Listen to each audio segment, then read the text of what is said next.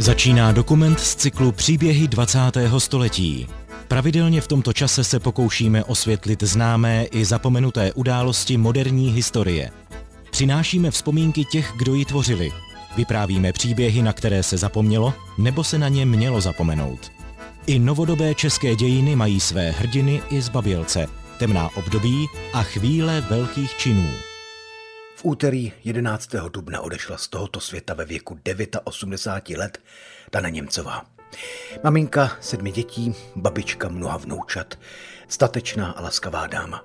Blízká mnoha lidem, včetně autora tohoto pořadu. Kdo byla Dana Němcová? Signatářka a mluvčí charty 77, bývalá politická vězenkyně, kterou soudruzi zatkli a uvěznili hned dvakrát, na konci 70. let a krátce před sametovou revolucí v lednu 1989. Dana Němcová vyprávila pro paměť národa v průběhu posledních 15 let minimálně pětkrát a máme díky tomu skoro 9 hodin jejího vyprávění. Probrat se tím vším je nesmírně náročné a jednou snad mohou tyto její paměti posloužit ke knize nebo filmovému scénáři. Tříhodinový záznam jejího vyprávění natočil ve studiu Paměti národa v roce 2015 i kolega Adam Drda. Hlavně z této nahrávky budu vybírat krátké úryvky. Od mikrofonu vás provází Mikuláš Kroupa. Mé jméno je Dana Nimcová, narodila jsem se 14. ledna 1934 v Mostě. Dana Němcová, rozená Valtrová, se narodila do české učitelské vlastenecké rodiny. Maminka učila na základní škole, tatínek býval dokonce i školním inspektorem. Žili v Sudetech, v Mostě, v malém bytě, Větší dostali až v Chomutově, kde ale také tvořili českou menšinu. Žilo zde skoro 80% německého obyvatelstva.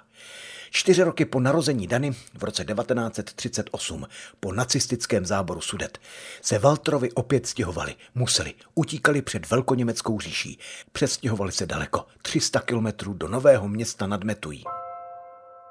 Když se ptáte pamětníků na jejich nejranější vzpomínky, bývají to často obecné obrazy z dětství, jak si hrávali s panenkami, kluci fotbal, dělali si ohýnky někde v lese. Dana měla tyto. No ty moje vzpomínky jsou z pravidla spojeny. Ta, ta kladná je na čokoládové košíčky se šlehačkou a ty eh, spíš horší vzpomínky jsou na to, jak jsem si urazila zub, protože jsem zakopla před domem hledíc na eh, obrázek eh, zesnulého pana prezidenta Masaryka. Otec paní Dany nebyl jen učitelem, ale i armádním důstojníkem, který ještě před Míchovem velel malé obrané jednotce na hranicích. A to byl za války i důvod zájmu gestapa. Několikrát je německá tajná policie navštívila, prováděla domovní prohlídky. U nás se poslouchal rozhlas, u nás rodiče přede mnou nic netajili. Když třeba jsem přišla nadšená, že mezi dětí půjdu, protože tam se otvírá kuratorium, tak mi rodiče vysvětlili, že teda ani náhodou. A jak se to s námi má. Takže když jsem pak vyběhla do polí, tak jsem mamince přinesla domů takovou krásnou trikoloru přes tu část města, kterou jsem proběhla z kopretin, vlčích máků a chrb. Takovou stinnou stránkou toho dětství bylo, že jsem měla noční děsy a zdály se mi jakoby vybombardované hroby. Přitom rodiče úzkostlivě dbali o to, aby přede mnou o smrti nebo o takových věcech vůbec nemluvili. Takže to trauma, že to bylo jakýsi tabu a tušení něčeho zlýho, tak se nějak peřilo do těch mých snů a to mě docela sužovalo, teda musím říct. To bylo velmi nepříjemné. Ještě jsem se nezeptal, vy jste byli věřící rodina? Naopak, rodiče vzhledem k tomu, že byli Češi, tak eh, a chudí Češi, eh, tak eh, naprosto klasicky prvorepublikově to češství v tom německém prostoru a tatínek sice jako dítě ještě ministroval, ale pak teda už nechtěl s církví a s katolicismem mít nic společného. Mentalita mých rodičů byla taková masarykovsko prvorepubliková se vším všudy. Říká Dana Němcová, pro kterou víra v Pána Boha hrála nesmírně důležitou roli. Když jste chtěli paní Danu potkat, šlo to zařídit velmi snadno. Každou neděli na bohoslužbě u svatého Ignáce v Praze. Víru v Pána Boha v sobě našla, nebo možná spíše jen prohloubila. Na vysoké škole k hlubšímu prožívání ji přivedl její manžel Jiří Němec. O tom za chvíli. Posloucháte příběhy 20. století. Dana Němcová studovala Chomutovské gymnázium. Rodiče se po válce vrátili do svého domova. Dana své gymnaziální období popisovala sebekriticky. Když se jí Adam Drda ptal, co vlastně tenkrát četla, čím se zabývala. Četla jsem takové věci, které už dneska bych asi nečetla.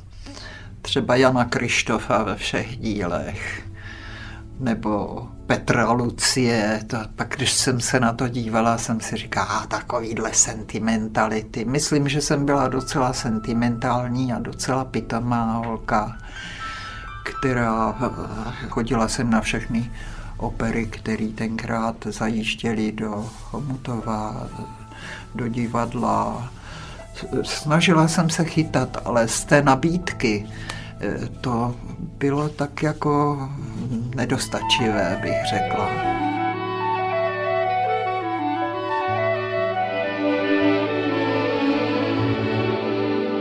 Šli dva, šli dva, šli věčným jarem, už ani nevím kdy. Po válce se v naší zemi šířil komunismus jako jakási ideologická lavina. Mnozí lidé si dodnes myslí, že této myšlence spontánně propadaly miliony lidí, protože chtěli společnými silami na svazáckých brigádách budovat novou bezstřídní, dokonalou společnost bez bohatých a chudých. Danu Němcovou tyto nesmysly rozčilovaly, byť se v diskuzích vždycky víc usmívala. Podle ní byl komunismus od počátku zlovolný, násilný a jen trochu rozumní lidé v něm velmi brzo odhalili obrovské nebezpečí pro svobodu a demokracii. Vím, že rodiče byli velice disgustováni. Když se vraceli z toho nového města nad v 45. roce budovat školství a vrátit ten život tam, odkud jsme utekli, tak eh, asi měli nějaké ideály a nějaká očekávání a já jsem na nich viděla to zklamání a eh, to, jak nezapadli do toho prostředí, které tam po osídlování eh, se utvořilo. Byli nespokojení velice. Byla tam jakási veliká deziluze. V Krušných horách, v Mosteckém a Chomutovském kraji se komunisté chopili úřednických funkcí hned po válce. Její rodiče s nimi nechtěli mít nic společného, i když jim jejich dělnický původ sliboval kariéru. Vím, že tam komunisti byli, nekomunikovala jsem s nima, nepřicházela jsem s nima do styku a myslím si, že můj otec byl dost štítivý, jakož i matka, oba dva s tím správným kádrovým přístupem, původem, že nikdy si s tímhletím prostě nechtěli zadat, jelikož viděli lidskou stránku a skutky těch lidí, kteří se k čemu si sociálnímu vztahovali. A přitom to byli lidé, kterým šlo o moc.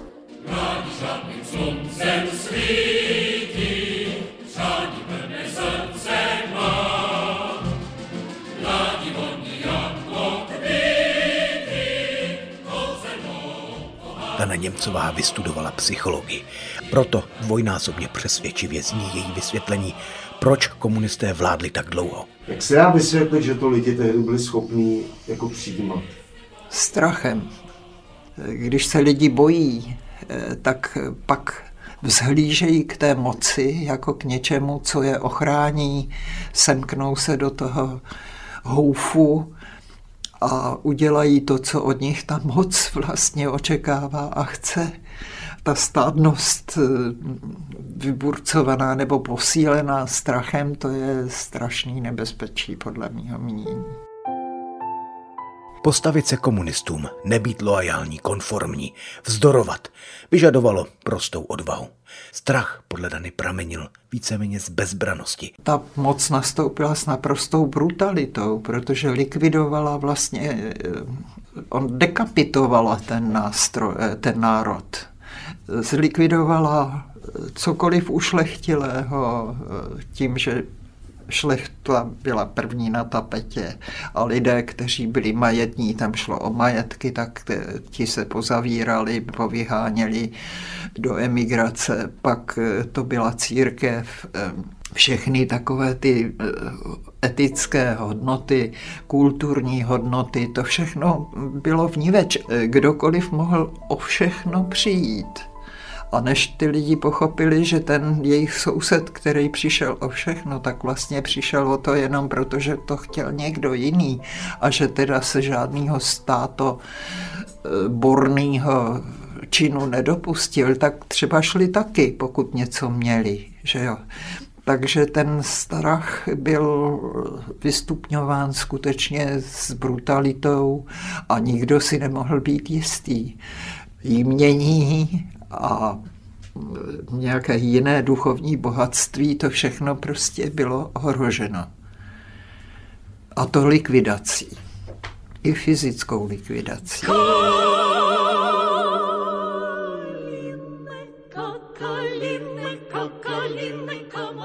Dana odmaturovala v Chomutově, rok učila na základní škole a pak se dostala roku 1953 na vysokou školu.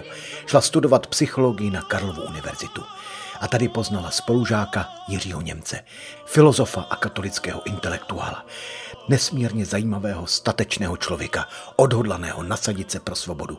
Dana o něm po škole šířila, že je blbec a komunista. Já jsem se zeptala na toho Němce své kolegyně z Oktávy, která studovala medicínu a, a tam mu teda vystavila kádrový posudek, že je to blbec a komunista, což jsem pilně sdělila celému ročníku.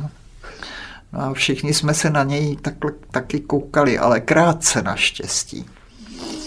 Pak jsem šla na nějakou výstavu a tam, tam ten Němec byl na té výstavě taky. No a pak jsem chodila do letohrádku na letné, kde byly časopisy, jež už nebyly dostupné a přístupné, ale k studijním účelům na index.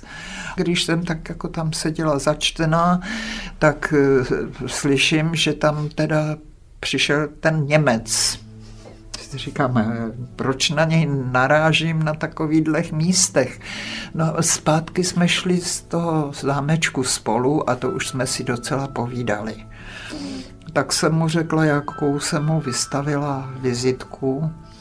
On se tomu smál a říkal, blbec, to beru, ale komunista nikdy.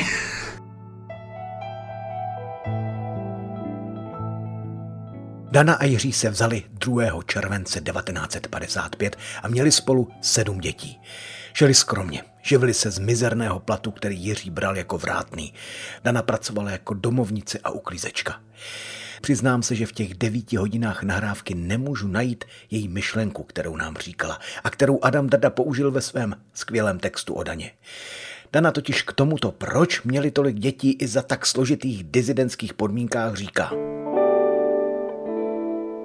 Ráda s odstupem let zcela pragmaticky konstatuji, že to bylo dobré a dalo se to zvládnout. Současný trend, kdy se rodí dětí málo – vychází z docela odličtěného chápání daru života. Lidé si často vzájemně namlouvají, že musí připravit jakési optimální podmínky, do kterých by se mělo jejich dítě narodit. Přitom podle mého soudu jedinou optimální podmínkou je být ochoten přijmout dítě bez podmínek.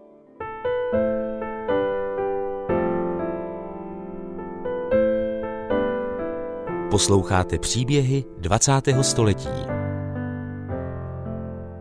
60. léta prožívala Dana jako maminka. Zároveň podporovala svého muže ve veřejném vystupování. Jiří přednášel a publikoval. Adam Drda ve svém textu pro Revolver reví o Daně Němcové a jejím životě v 60. letech výstižně píše následující. Relativní uvolnění poměrů v 60. letech ani 68. neznamenaly pro manžele Němcovi žádné v uvozovkách procitání z iluzí, ale příležitost svobodněji rozvíjet to, co dělali už dřív, možnost využít pootevřený prostor. Její životy pozoruhodně kontrastují s dnes široce sdílenou představou, že komunistou byl v 50. letech každý příslušník inteligence, nebo obdobně jako reformním komunistou v 60.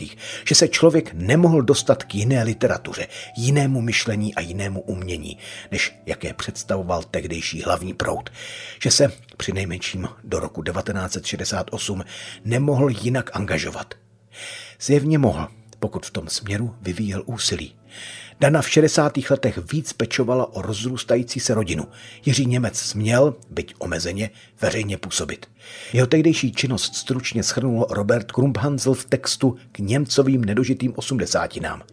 Byl jedním z iniciátorů tzv. ekumenického semináře v Jirchářích, který se stal od roku 1963 do počátku let 70.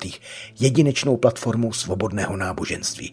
Vedle Emanuela Mádlera, Jana Nedvěda a Václava Havla patřil Jiří Němec k členům redakčního kruhu časopisu Tvář, který nejpodstatněji ovlivnil podobu a směřování této zásadní nemarxistické kulturní tribuny 60. let. 68. rok eh, se mi vybavuje eh, s tou počáteční euforií, s kterou nám bylo jasné, že co se stihne udělat hned a co už bylo vlastně v jistém smyslu předpřipraveno, třeba semináři eh, na Evangelické teologické fakultě, kde jsme diskutovali i konec konců s reformními marxisty tehdy, takže bude doma, protože jsme nepočítali s tím, že ta doba bude mít dlouhé trvání. Myslím, že to budou brzo poslední slova, které nás slyšíte.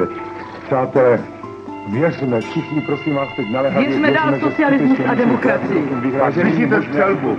Vážený přáteli, já To, co se stalo v srpnu 1968, přepad této země pozuby ozbrojenými především sovětskými vojáky, přimělo rodinu Němcovou k okamžité reakci. Jiří s Danou naložili své děti do Trabantu a odjeli pryč přes hranice do Rakouska. Nikdo nevěděl, zda nedojde k popravám dizidentů, lidí, kteří veřejně protestovali. Dana byla rozhodnutá emigrovat. Nechtěla své děti vychovávat v takové okupační atmosféře pokořeného národa. Ale rozhodli jsme se vrátit, přestože já jsem říkala, že nechci v téhle pokořené zemi vychovávat děti. Ale e, můj muž byl přesvědčený, že když se vrátí, takže třeba ty knihy, které byly už připraveny do tisku, ještě výjdou, než bude úplně utažen ten šroub. Jiří Němec pracoval v nakladatelství Vyšehrad a připravoval edici knížek bez cenzury a tak se Němcovi vrátili. Cítili, že česká společnost je spojena odporem k obrovské nespravedlnosti a bezpráví, kterého se dopustili komunisté a sověti. Lidi si vycházeli vstříc a dbali na svou jakousi důstojnost lidskou chovali se poměrně konzistentně v tom smyslu, že ještě do eh, začátku toho roku 69, jako kdyby většina, ať už mlčící nebo mluvící, eh, tak eh, byla zajedno, že teda to byla na nás křivda, při nejmenším. A samozřejmě, že nejsilnější moment byl čin Jana Palacha, a potom Jana Zajíce, které měly udržet lidi v dělosti. Pohřeb Jana Palacha to byla jedna obrovská a nesmírně důstojná a zásadní demonstrace. Toho vědomí, že teda se stalo něco neodčinitelného. Ale současně už v tom zazníval ten smutek a lidi postupně tichli s tím, že když potom docházelo na pracovištích k různým pohovorům a byly vynucovány eh, proklamace o bratrské pomoci a kde si co si, tak spousta lidí se samozřejmě nalomila s tou omluvou, že vlastně e, jsou to jenom planá slova, ale když se člověk uchyluje k tomu, že ta slova nechá splanět, tak pak i ta společnost planí. Žiadne opozičné sily, žiadne antikomunistické sily v československej spoločnosti nemajú najmenšiu nádej na úspech. Nie z nejakých zahranične-politických dôvodov. Vlastné, naše vlastné domáce sily sú dostatočné, absolútne, aby sme hocaké rozvratné antikomunistické skupinky, tendencie tu politicky vedeli zlikvidovať.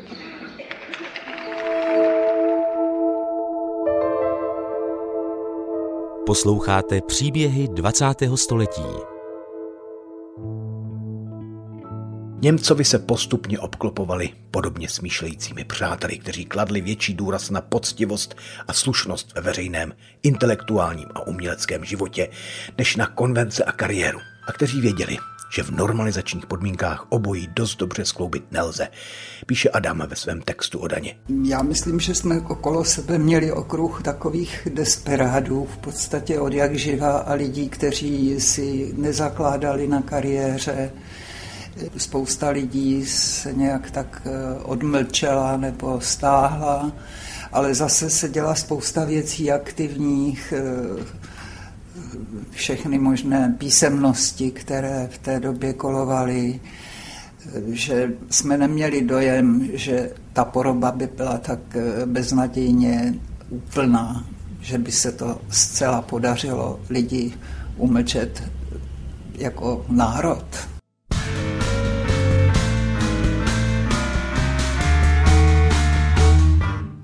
Němcovi za normalizace stvořili uprostřed Prahy, kousek od Karlova náměstí a jejího oblíbeného kostela svatého Ignáce, v ulici Ječná neskutečné místo, zvané Jéčko. Jejich poměrně rozsáhlý byt se proměnil v jakési centrum opozice, místo, kde lidé nacházeli ztracenou odvahu, pomoc, radu nebo dobrou knihu. Toto místo se mohlo zdát jako jakýsi ostrov svobody uprostřed jednoho velkého komunistického vězení. Samozřejmě tento byt státní bezpečnost později monitorovala a odposlouchávala, což návštěvníci ale věděli a řešili to různými fígly. To důležité si například psali na papírky, nebo si to šeptali. V Jéčku Němcovi pořádali bytové filozofické semináře. Přijížděli sem zahraniční filozofové, profesoři. Samozřejmě se tu konali mejdany, ale i duchovní rozjímání, bohoslužby. Fungovala tu takřka veřejná knihovna Němcových, nabízející knihy, které nebylo možné sehnat jinde. Zajímavě o tomto místě, kde vyrůstal, mluví pro paměť národa jejich syn Ondřej Němec.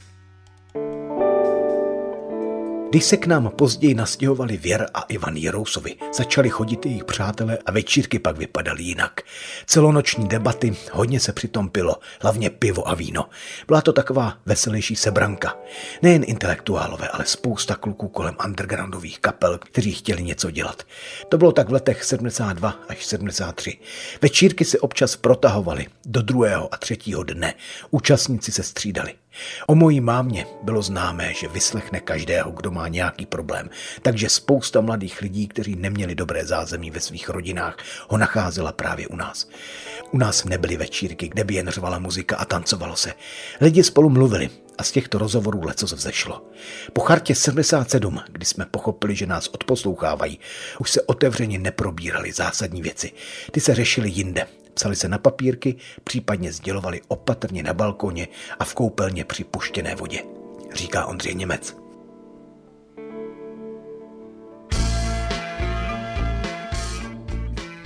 V Ječku se potkávali lidé ze všech koutů dizentu. Intelektuálové, katolíci, někdejší muklové z 50. let, teologové staršího věku.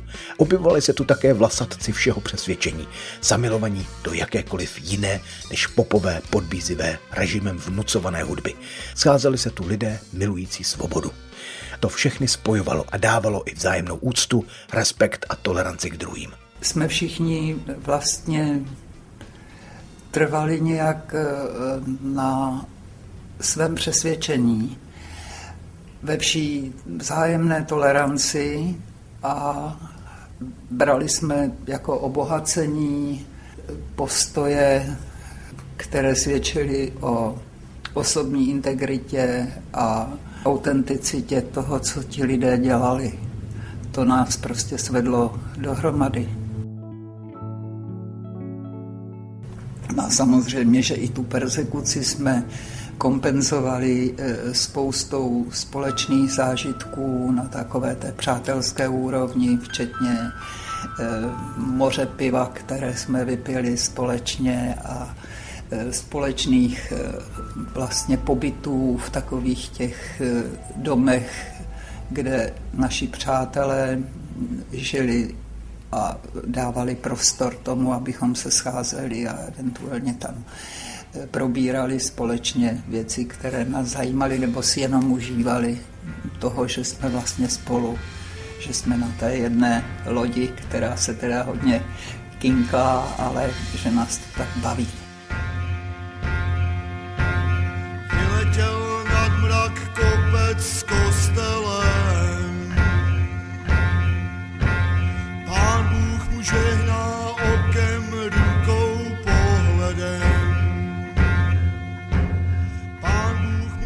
Září 1976 proběhl soud v Karmelické ulici v Praze se členy kapely The Plastic People of the Universe a dalšími představiteli undergroundu. Vězení na mnoho měsíců dostali čtyři obvinění. Ivan Martin Jirous, zvaný Magor, Pavel Zajíček, Vratislav Brabenec a Svatopluk Karásek. S těmito se samozřejmě Němcovi znali a přátelili. A právě pro ně Dana Němcová se svým mužem začali organizovat podporu. To, že to byl vlastně jakoby krok do Charty 77.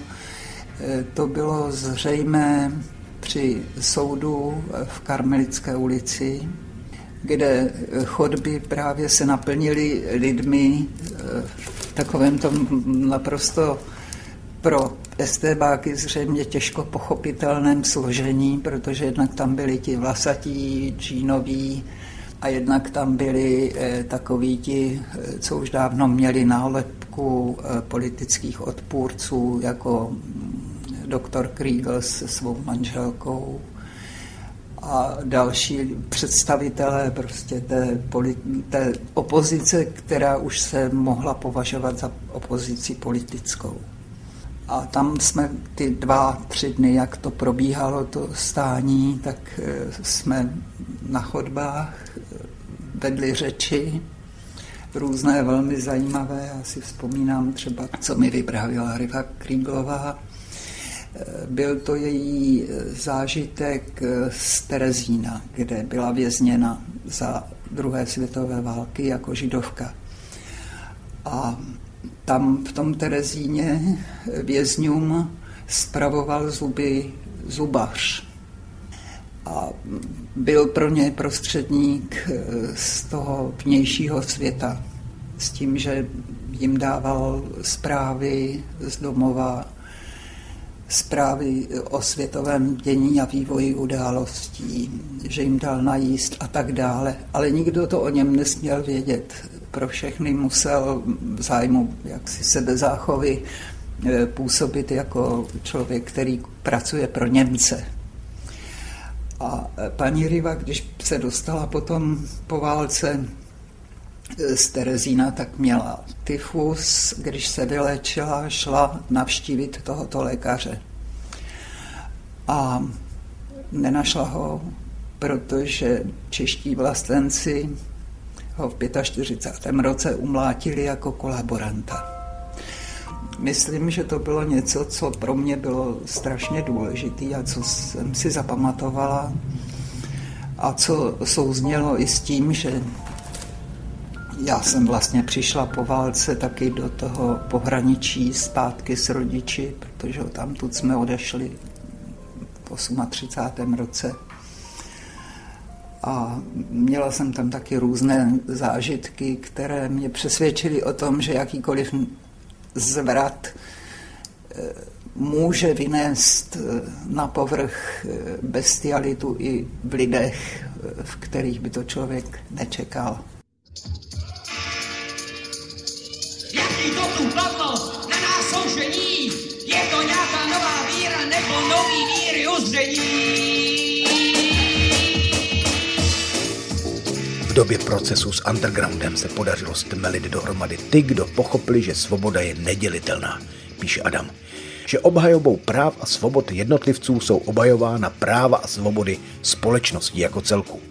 Dana a Jiří Němcovi měli zásadní podíl na tom, že lidé zcela odlišných životních stylů a názorů pochopili, proč je třeba překonat přirozenou sociální bariéru a zastat se vlasatců, jejíž hudba jim zřejmě příliš neříkala, pokud pro ně rovnou nepředstavovala jen ohlušující randál. Absolutní naplnění pro duše vesměla, pro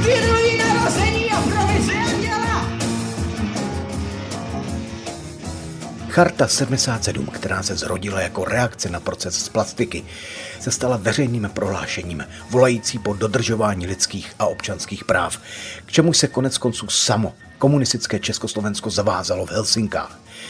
Němcovi oba, Dana i Jiří, podepsali chartu 77 mezi prvními a oba také sbírali podpisy. Jak to tak v lidských vztazích bývá, tak vždycky jeden člověk má okolo sebe ty další a ti zas mají ty další, takže to byla taková řetězová reakce kde vlastně už za ta léta člověk, který se obracel na toho druhého, tak zpravidla věděl, jaký asi zaujme postoj. Já si vzpomínám, že pan profesor Patočka šel se mnou eh, za Jaroslavem Seifertem, aby taky podepsal podporu pro eh, ty trestně stíhané hudebníky.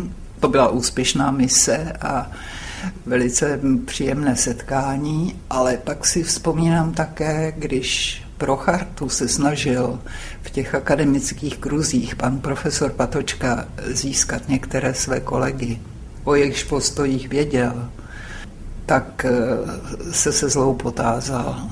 Pro pana profesora to bylo smutné konstatování, že i jaksi charakterní a výjimeční lidé ho s prohlášením charty nepodpořili. Pod chartu 77 se v první vlně podepsalo jen 242 lidí nejrůznějších profesí, názorů a přesvědčení. Iniciátoři a prvními signatáři se stali Václav Havel, Jan Patočka, Zdeněk Mlinář, Jiří Hájek, Pavel Kout, Dana a Jiří Němcovi. Daniny důvody lze snad schrnout do obecné teze, že se tím bránila vlastnímu strachu. Nikoli v strachu o své osobní bezpečí, ale strachu z toho, co bude dál, co bude následovat.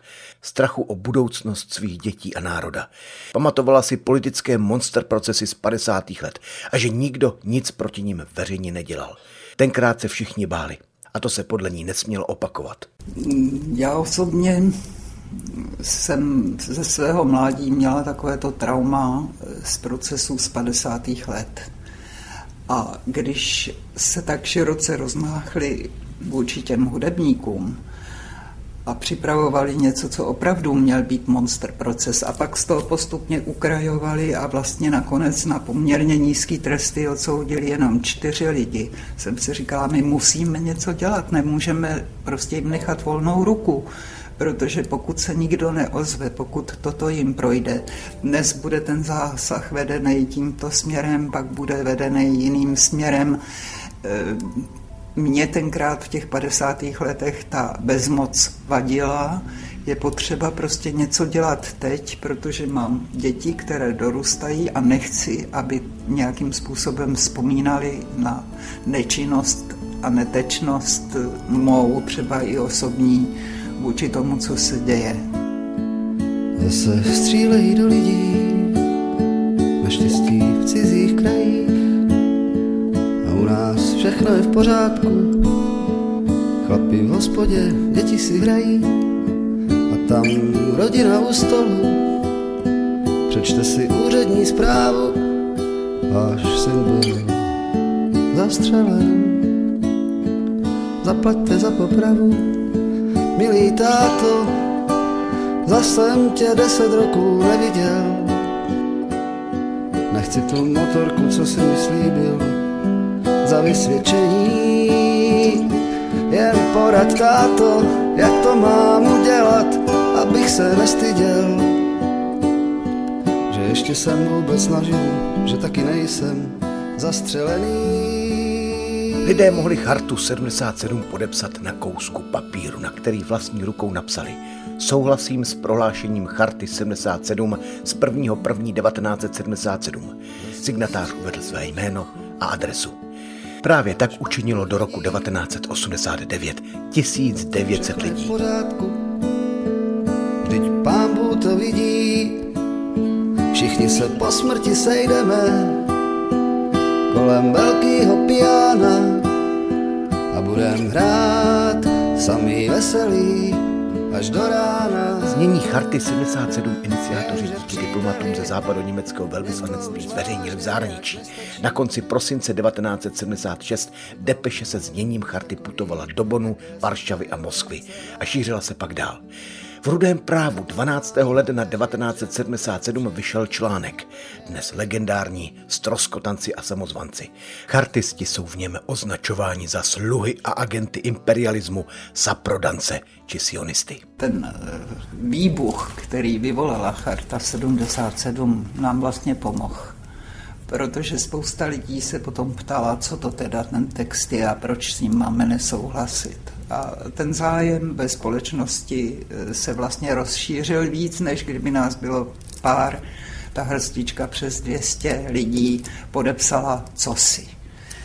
Takže oni nám vlastně udělali e, reklamu, takže my jsme si z toho i trochu dělali legraci a byli jsme rádi, že prostě se o tom mluví, protože nikdy bychom nedocílili takové publicity, jakou nám způsobili oni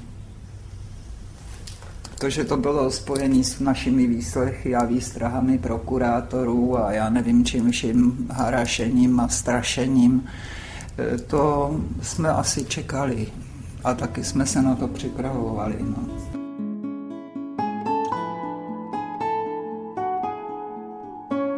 Posloucháte příběhy 20. století. Státní bezpečnost Danu Němcovou předvolala 14. ledna 1977. Zajímavé datum. To znamená na moje narozeniny.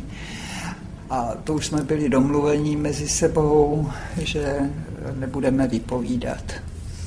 Takže když mě ten pán prostě poučil a položil první otázku, tak já jsem řekla, že odmítám vypovídat. A on mě začal vyhrožovat. A já jsem na to odpověděla, že když vycházím z jeho poučení, nemusím vypovídat, když bych mohla sobě nebo někomu blízkému způsobit újmu. Tak udělal ksicht a vyhodil mě.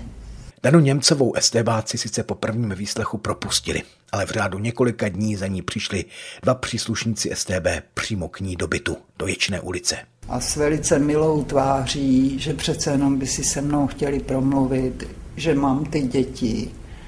Já nevím, co to do mě vělo, asi strach trochu. To není mým zvykem, ale já jsem na ně pouze křikla, že právě proto, že mám ty děti, tak to budu dělat takto. A práskla jsem dveřma, až se začala sypat vonítka okolo. Takže to byl teda jejich pokus nějak se se mnou domluvit a pak prostě už probíhaly normálně výslechy a, a domovní prohlídky a takové ty obstrukce, které teda měli v oblibě.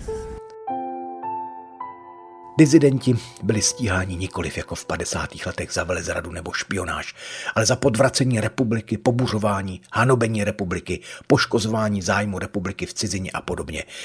Velmi často však i za různé kriminální činy. Někdy se i skutečně staly. V opilosti třeba mladí lidé něco rozbili, poprali se. Soud je za výtržnictví okamžitě poslala takzvaně natvrdo sedět.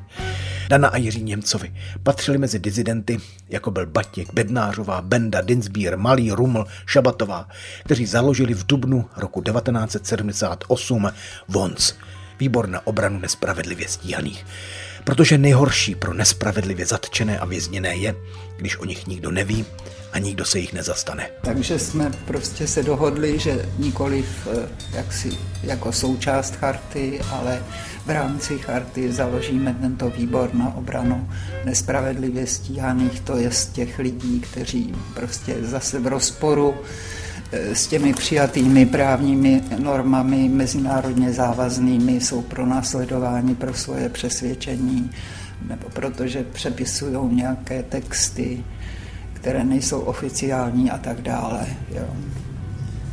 No a to mělo zase ten důsledek, že potom v 79. zavřeli nás členy výboru na obranu nespravedlivě stíhaných. Na čemž ovšem nejkrásnější bylo, že když jsme chodili do takových těch izolovaných teletníků na vycházku, tak se tam jednoho krásného dne objevilo na zdi vyryto X-Men těch nových přátel, kteří vstoupili nově do výboru na obranu nespravedlivě stíhaných. To bylo pro nás velice povzbudivé.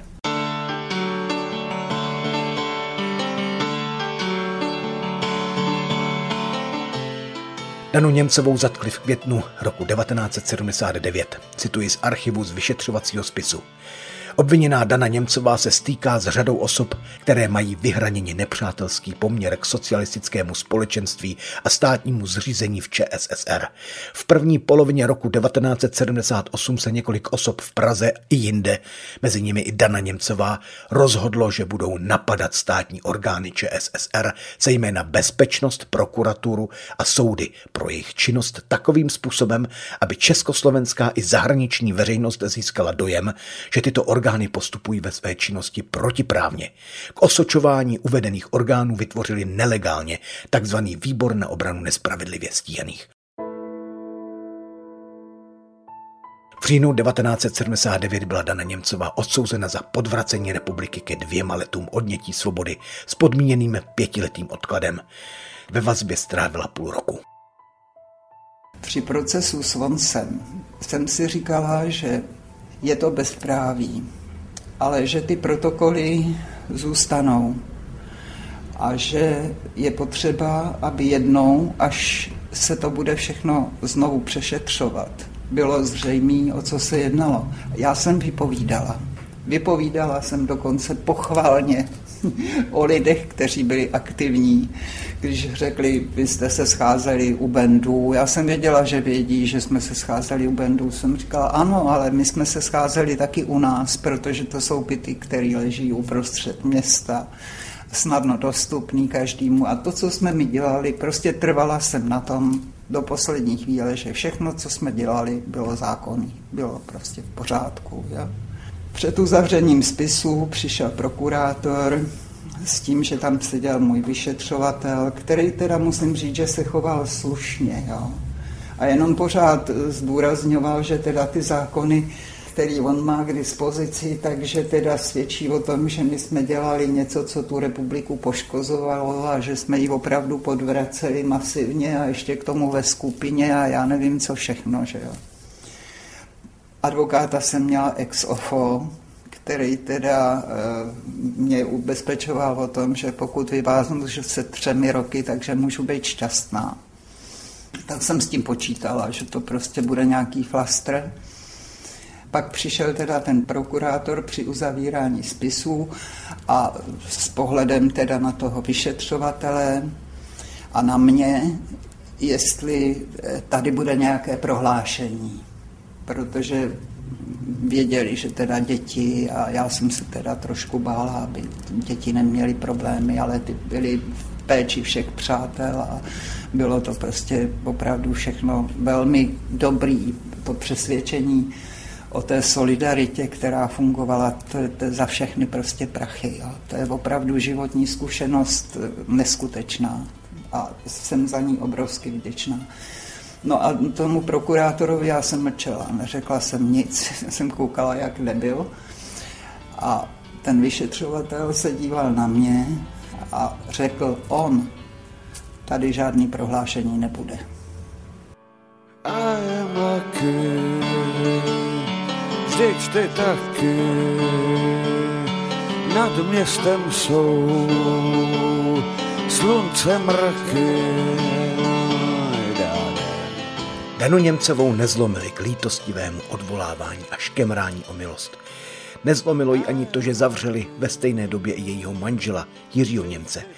Rodina sedm dětí fungovala bez rodičů. Starší sourozenci pečovali o ty nezletilé. Vzpomíná Ondřej Němec, kterému v té době bylo 19 let. Naštěstí to všechno dopadlo docela dobře. Hmm, aspoň pro teda ty mý rodiče, protože hmm, sourozence nám nevzali. Samozřejmě, že tam přišly nějaké kontroly sociální pracovnice a takový, ale to byly celkem normální ženský z nějakého toho orgánu péče o dítě, který tam jako konstatovali, že teda jako uvaříno máme a překvapivě spousta slušných lidí se ozvala.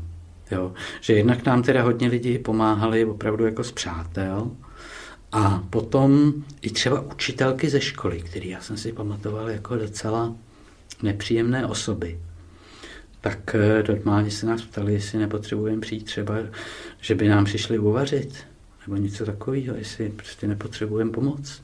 Což byl teda docela šok. Tolik Ondřej Němec, také signatář Charty 77, který prohlášení podepsal v roce 1979, tedy v roce, kdy mu zatkli maminku a otce a musel se starat o své sourozence.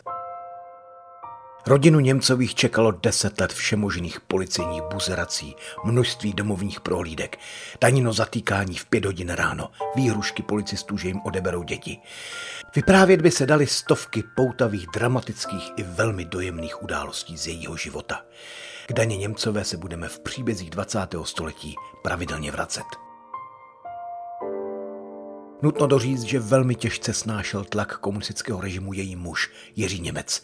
Jako šedá eminence a koordinátor dění kolem Charty 77 a velice jemný člověk byl vystaven obrovskému psychickému nátlaku. I pod vlivem estébácké takzvané akce Asanace, která násilím vyhánila dizidenty do emigrace. V 80. letech odjeli ze země například Karásek, Třešňák, Hudka a další. Tlaku Jiří podlehl a do zahraničí se nechal vystěhovat. To se stalo v roce 1983. Odjel do Vídně. V době, kdy se totalitní režim hroutil jako domeček z karet v listopadu a prosinci roku 1989, Dana Němcová objížděla venkov a vysvětlovala lidem, co se v zemi děje. Svobodu Dana prožívala hekticky. V první dva roky byla takzvaně kooptována do federálního parlamentu. V politické kariéře ale pokračovat nechtěla. Své místo viděla v nadacích a charitativních neziskových organizacích. Zakládala poradnu pro uprchlíky, působila jako předsedkyně správní rady výboru dobré vůle Olgy Havlové. Stala se nositelkou mnoha mezinárodních cen, státních vyznamenání a ocenili jsme ji i my v roce 2013 cenou paměti národa. Já mohu jenom poděkovat a vážit si toho, že mladí lidé se zajímají, přemýšlejí a bez pochyby budou jednat tak, jak my jsme to považovali za normální. Překonat strach a prosazovat to, co je v zájmu nás všech. Děkuju.